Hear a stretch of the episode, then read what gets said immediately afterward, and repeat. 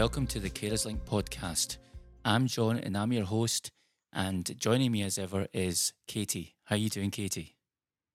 I'm very well, thank you, John. I'm I'm glad I'm well, but I have to say I'm starting to get a bit bored with with the world not changing at the moment. Every day just seems the same as the rest. And I was thinking even the weather hasn't changed. We've not had the rain that you know to make our normal Glaswegian days different. For a minute, I was, I was worried you were going to say you were bored of this podcast already. No, of course not.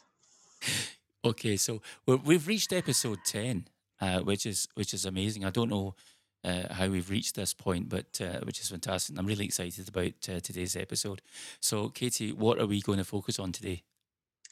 Today, we are going to talk to two of our young adult carers and just get an idea of what life is like as a young adult carer and, and how the current situation with COVID 19 is, is affecting them um, and get to know them a bit.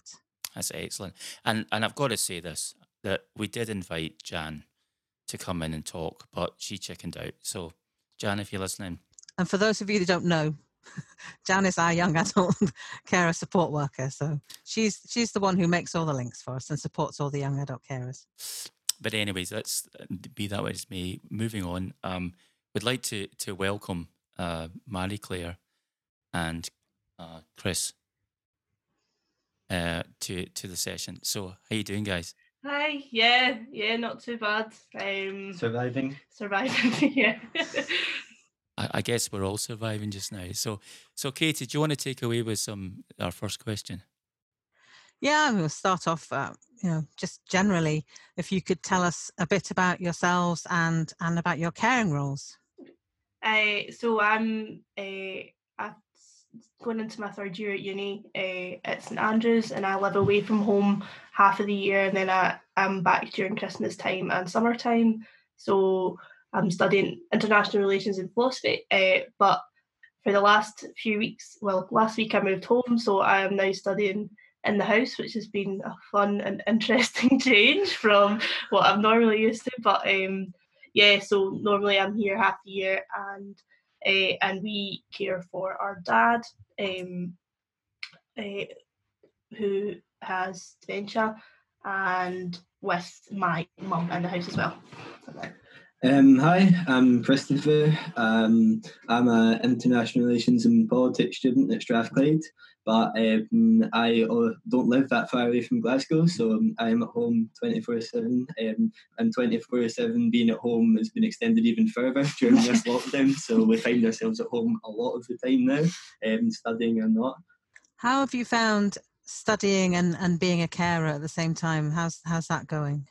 Um, yeah, studying and being a carer can be um, quite a, a difficult a difficult um, thing to manage, only because um, whenever um, whenever you're studying, this was mainly like before the virus, university, um, not necessarily an escape, but it was a chance to go meet people your own age um, and engage in stuff that you're really interested in. And then whenever you came home, it was just the, the normal, the normal caring role. But with with, uh, with the introduction of this virus into society, you really um, you're really taking a social aspect out of your life and replacing it with an aspect that was already quite difficult. And on top of all of that, introducing an exam period where your tutorial meetings are over Zoom and uh, all the websites are crashing, the whole combination can at times be overwhelming.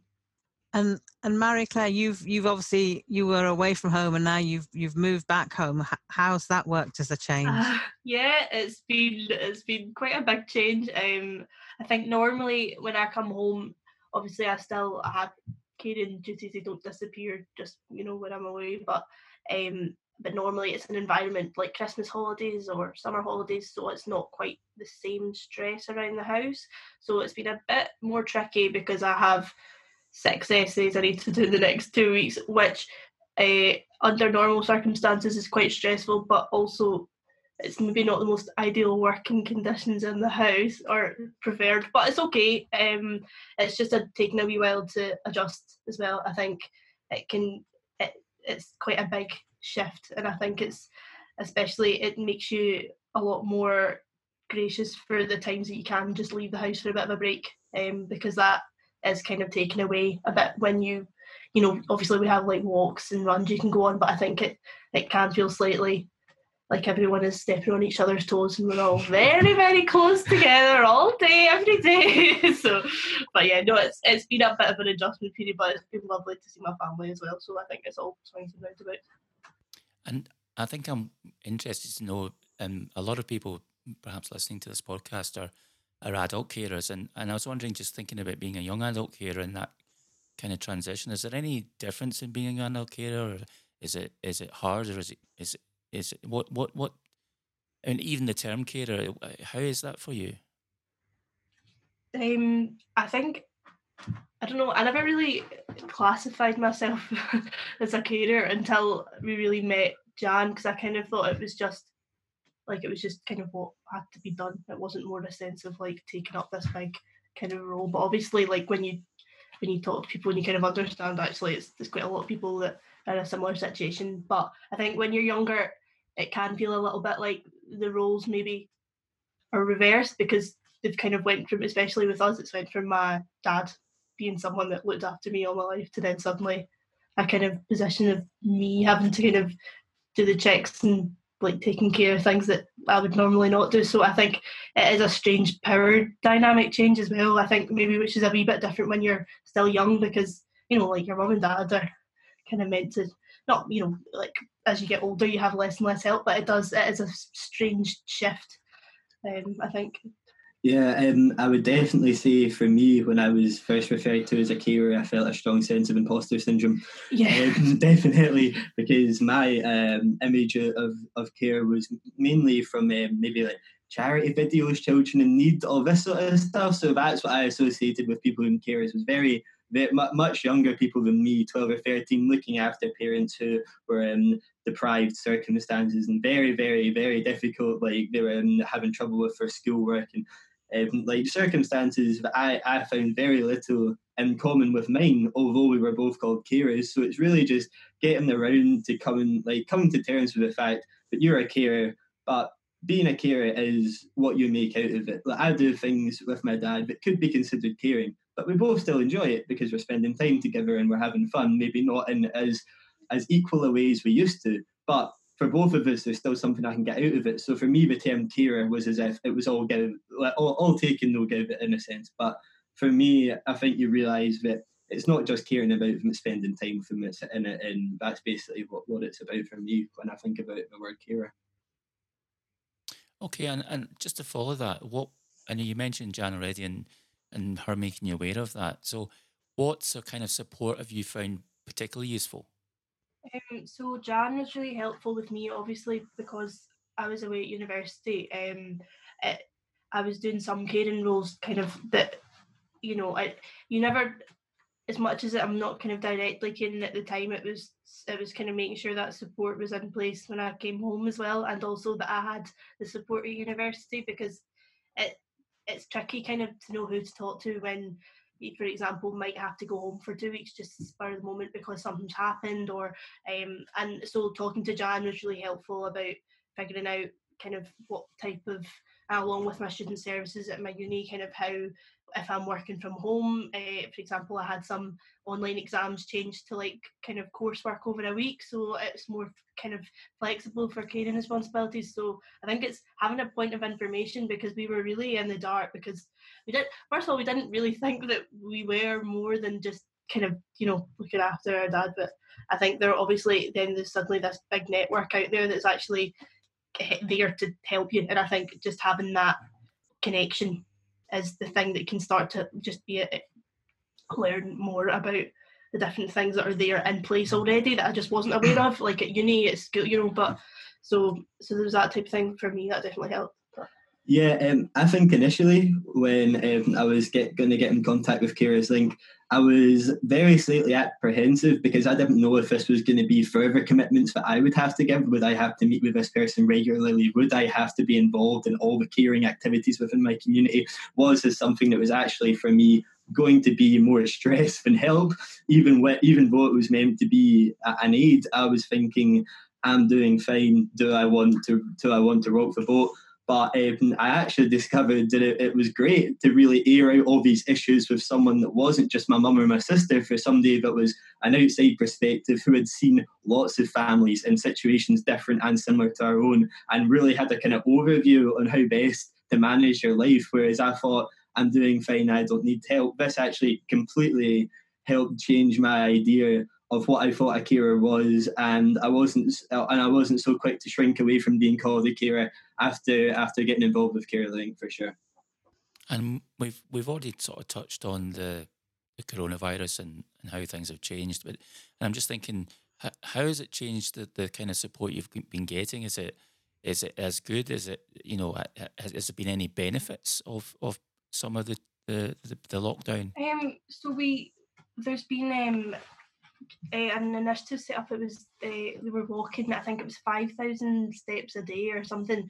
Uh, to I think it was like climbing Mount Everest, and it was like young carers around East Dunbartonshire were all sending in photos. But the walking itself, I think knowing that you have just having someone kind of like push you to actually do go outside to have a bit of time for yourself is maybe and that there's a community there that are going to like send photos in of different places they're walking. It sounds like it's not going to be that kind of, you know, different to anything you would normally do, but I actually did make you take time again, time for yourself and and know that there actually is a community of other young carers there. And I think especially when you're just inside your house with your three other family members, it's hard to kind of sometimes recognise that there is other things going on in the world and other people going through similar things as well. So I think like Jan's been really supportive, and I um, Justin is showing as well that kind of we we do have things in place and support in place. If, for example, our mum can maybe because if she can't if she's helping with my dad and no one we don't have a we can't drive yet so like kind of shopping and things she's made sure that there's actually contact details we can get that there are lots of volunteers in the local community that are willing to help but i think like like what Chris said about the imposter syndrome, it can be sometimes a bit of a step to actually go, I do need that help, because um, you're very fine by yourself and you don't need anyone else because other people have it worse and you don't want to like waste anyone's time. But I think it is just slowly like especially during the, the, the last few weeks when it has been more tough. Um, uh, that it's, it, the support and the kind of communication has been a lot more regular, which has actually been really, really helpful. Can I pop in there with because uh, I work on the Opal Helpline, which is where what the one of the ways you communicate with all these volunteers, and that thing about you know I don't want other people to help. We hear that quite often, and and I just like to take this opportunity to say to all the people out there, if you're struggling, there are volunteers out there who want to help you. That's they they are getting something back out of it themselves. They're not just giving. So please don't feel oh i'm not it's, it's i'm not bad enough or whatever they will happily help you if you need help. Just a, a quick imp, bit in there to plug plug the opal helpline and, and the the shopping. Yeah and i suppose as well uh, we've got people listening here and hopefully some young adult carers as well listening.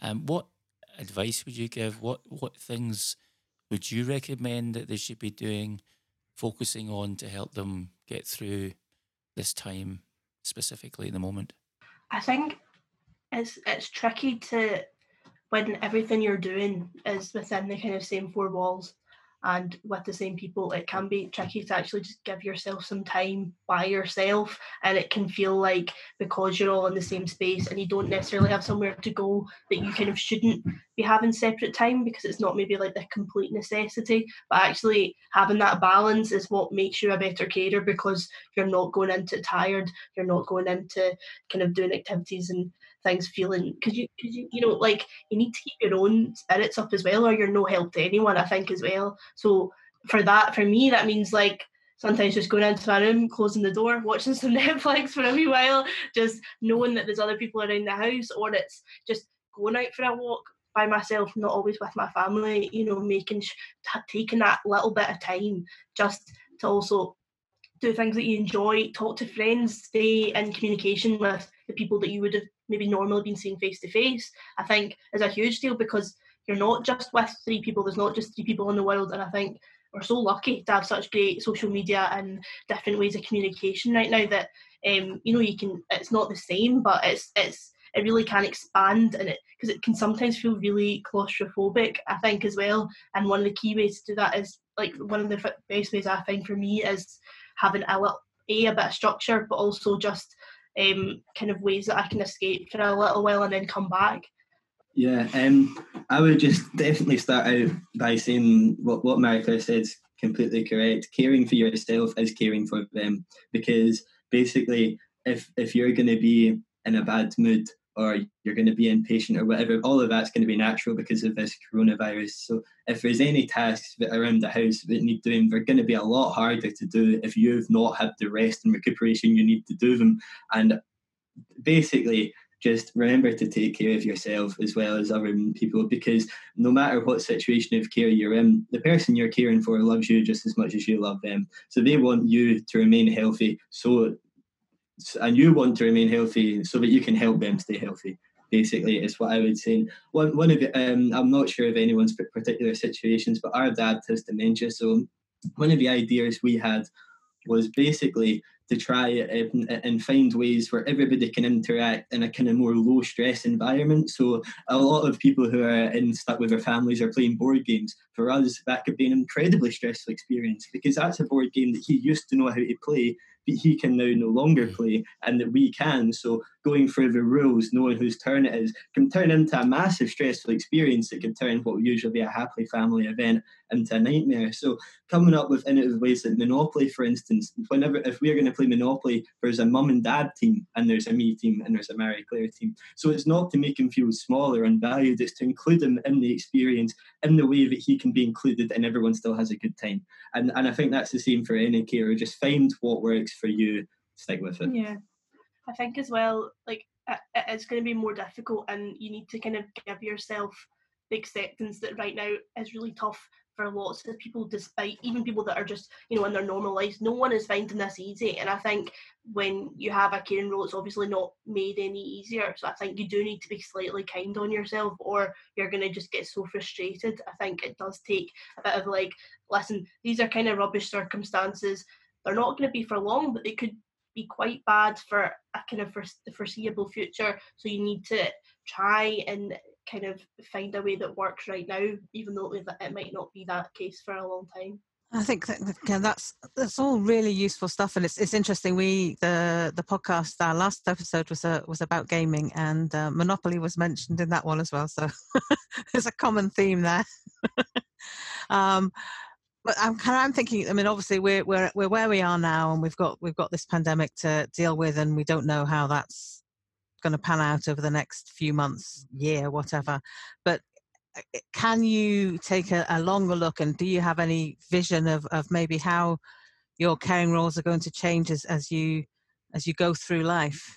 Yeah, that's a big question. Yeah, um, I think uh, it's. I mean, it's so. I think with with a disease like dementia as well, it's quite tricky to kind of track how long certain things are going to be the necessity from us, and how long certain types of care are what's best. Um, uh, it's obviously hard to predict how long our dad is going to be in this place that he is now, um, which does make kind of longer term planning slightly harder because it's all very kind of uneasy. But I think definitely it, it is things like kind of still trying to keep going with life as well because I think it's uh, for me when I like I got my offer to university and and there was a long time when I just wasn't going to take it because I was wasn't sure if I should maybe stay at home and then maybe do that later or try and do something else and kind of work it. But I think it, it is very easy just to be like right well if we just keep doing this right now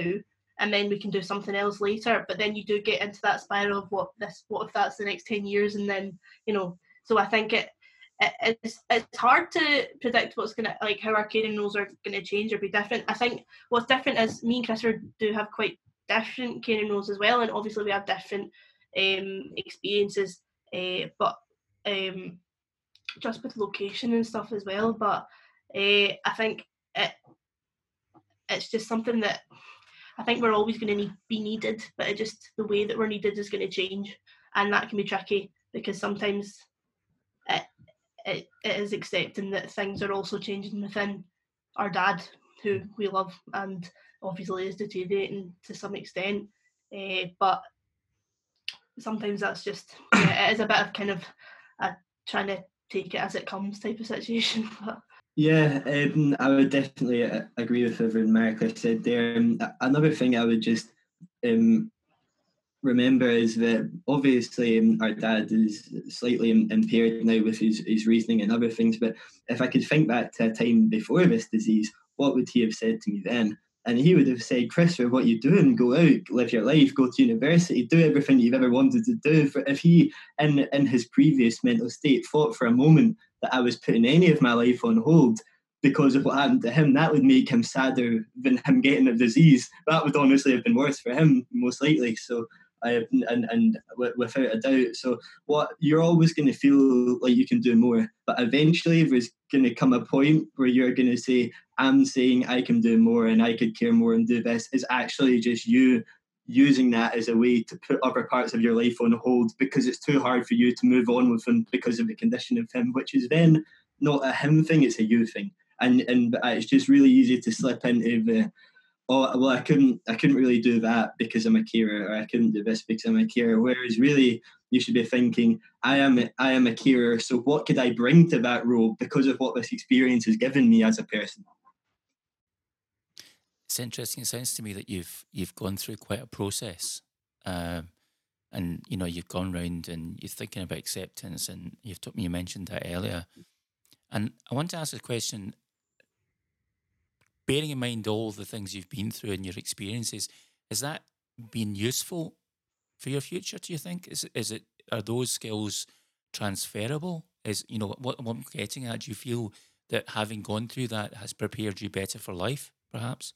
Yeah, no, I definitely say I think it takes a certain, you know, uh, obviously I'd always try to be empathetic, but I think it it does take a level of actually removing yourselves from situation and what your kind of thoughts are, and it takes patience, and especially with a disease like dementia and things like just making sure someone's happy and you know letting go of certain things like oh but that's not the right piece of information or that's not the correct thing you know i want to make sure he knows the right thing and it's kind of letting go of things that you would normally feel quite vital to kind of how you live your life normally. And i think that change coping with change is really tough. And i think especially with a disease that is kind of a constant state of change um it, it must be transferable in some way. I mean i think as a family it's made us more stronger just in the sense of kind of what we can cope with. But I think as well it does make you kind of be able to see that there can be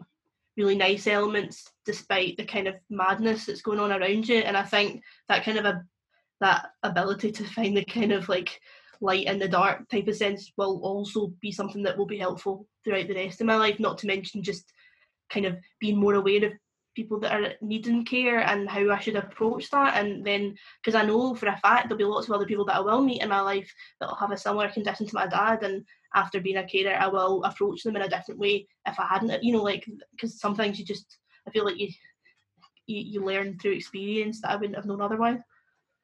Yeah, definitely. Um, I think you just uh, it does make you grow up a lot faster. I would say, without a doubt. I mean, at, at 22, I'm in some of my final years in university. Arguably, I should have been grown up already, but um, I would definitely say that the, the responsibilities that come with caring for somebody that has cared for you for so long, they're, they're not on, only overwhelming in the sense of time and effort, but they're overwhelming in the sense of that somebody who I I used that used to care for me I am now caring for, and not anything, any any plans soon. But you realise whenever like you have kids or whatever, what it would be like for them if that was happening to you, and and a lot of things you think about that you would just never have cast your mind that far down the line for are now in the forefront of your head. Does this have a genetic component? Is this something I should be looking into? Is it like uh, um, many, many, many different, many different things?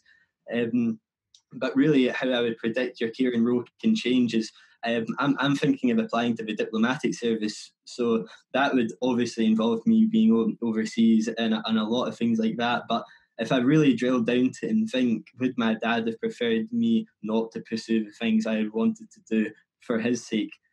It would never, it would never have been an answer like that. So although it can be very difficult for me to separate myself and say I'm not going to be able to do that, that is that's just something you're going to have to come to terms with. So yeah, I think it's definitely I think because the age like I'm I've just turned twenty. Um, guess usually says twenty two. Uh, it's quite a tricky, interesting point in our lives, and everything's very kind of changing. Like I moved out and I you know, I had to pay bills for the first time properly this year and I had to like read gas meters and things and it's and it there are things that you kind of wouldn't normally experience at home already, but I think there's definitely that aspect of growing up in the sense of that it's very hard to put your life on hold when your life hasn't quite started yet. Um, and I think it's quite, I think maybe that's what can be a little bit different between like younger carers who are still going to go through maybe the education system and something, and and, and older carers that are kind of already in a stable-ish position. Um, because right now I have no idea what I'm going to do, and then I have no pl- like I have no solid plans in the next apart from hopefully finish uni. That would be quite nice, but um, I've got no kind of big life plans at the moment, which means it it can make it quite tricky to to not just make my future plans what's needed as a carer, but also what trying to accommodate being a carer to the plans that I also have, even though I don't know them yet. So I think it's it's definitely a, a strange balance with like age and stuff in the stage. Yeah, absolutely. It's just being able to embrace being the role of a carer without letting it control or define the rest of your life is really the best you can do. And I think that's an excellent point to finish on, John, isn't it? For for carers of all ages. Well, well done, Christopher. yeah, uh, thank you very much, Christopher and, and Mary, for for joining us via Zoom. Uh, and uh, it's just, I think it's really powerful what you've been saying, and and I really hope those are listening to it will will take a lot of that to heart. Um, I just think before we go, I'd like to finish on a light note. What have you? What favourite things have you been watching on Netflix? um, I, so I uh, at lockdown uh, started Vampire Diaries, which is something I must say I was never I never expected myself to be so involved in, and now here I am, season seven uh, with 24 episodes per season. It's taken me on a journey. I didn't quite expect it. I didn't see it coming, but you know, it was very interesting. We also I watched a bit of Tiger King. That was quite interesting. Um, where we're slowly making through our big list of things because we have lots of time on our hands. yeah, definitely. Um, I've been a, a fan of. Um, sorry, I've managed to speak for two hours here almost. not, not, not so blunt, but um, now, now I can't answer. We've, we've been watching um, a lot of Maryland. That's, that's yeah. On, that's Dad's and, favourite. Uh, Brooklyn Nine Nine yeah. on Netflix for yeah. anybody that likes to laugh. Is yeah, sometimes finding one. funny things are nice. funny things are good. Yes. Excellent. Well, that's that's fantastic. So thank you again for for joining us. And uh, uh, Katie, do you want to do you want to lead us out and and uh, saying how we can people can contact us or maybe can contact support uh, for other young adult carers? Yep, I can give the, the normal contact details. So, you know, Carers Link is still here and we are still supporting all our carers. Uh, we just can't meet them face to face at the moment. So, if you want to get in touch, the telephone number is 0800 975 2131, or you can email us at inquiry at carerslink.org.uk um, and you can also go onto the website and, and there's information on there if you want to look. There's the the photos of the the walk that the, that Marie Claire and, and Christopher were talking about They're on Facebook. So if you want to go and look on our Facebook pages, and I may, having just had this conversation, I may now go and put them up on the website as well, so people can see them there too if they want to. And again, if you have any suggestions or you'd like to come and, and talk about something that's close to your heart, then then please get in touch. And all the information will be in the, the show notes. So that's it uh, for episode 10. And uh, we look forward to, to hearing from you and, uh, and for you to join us uh, next week. And uh, just to, as we've been saying at the end of each program, stay home, stay safe, and look after yourself. Goodbye. Bye. Bye.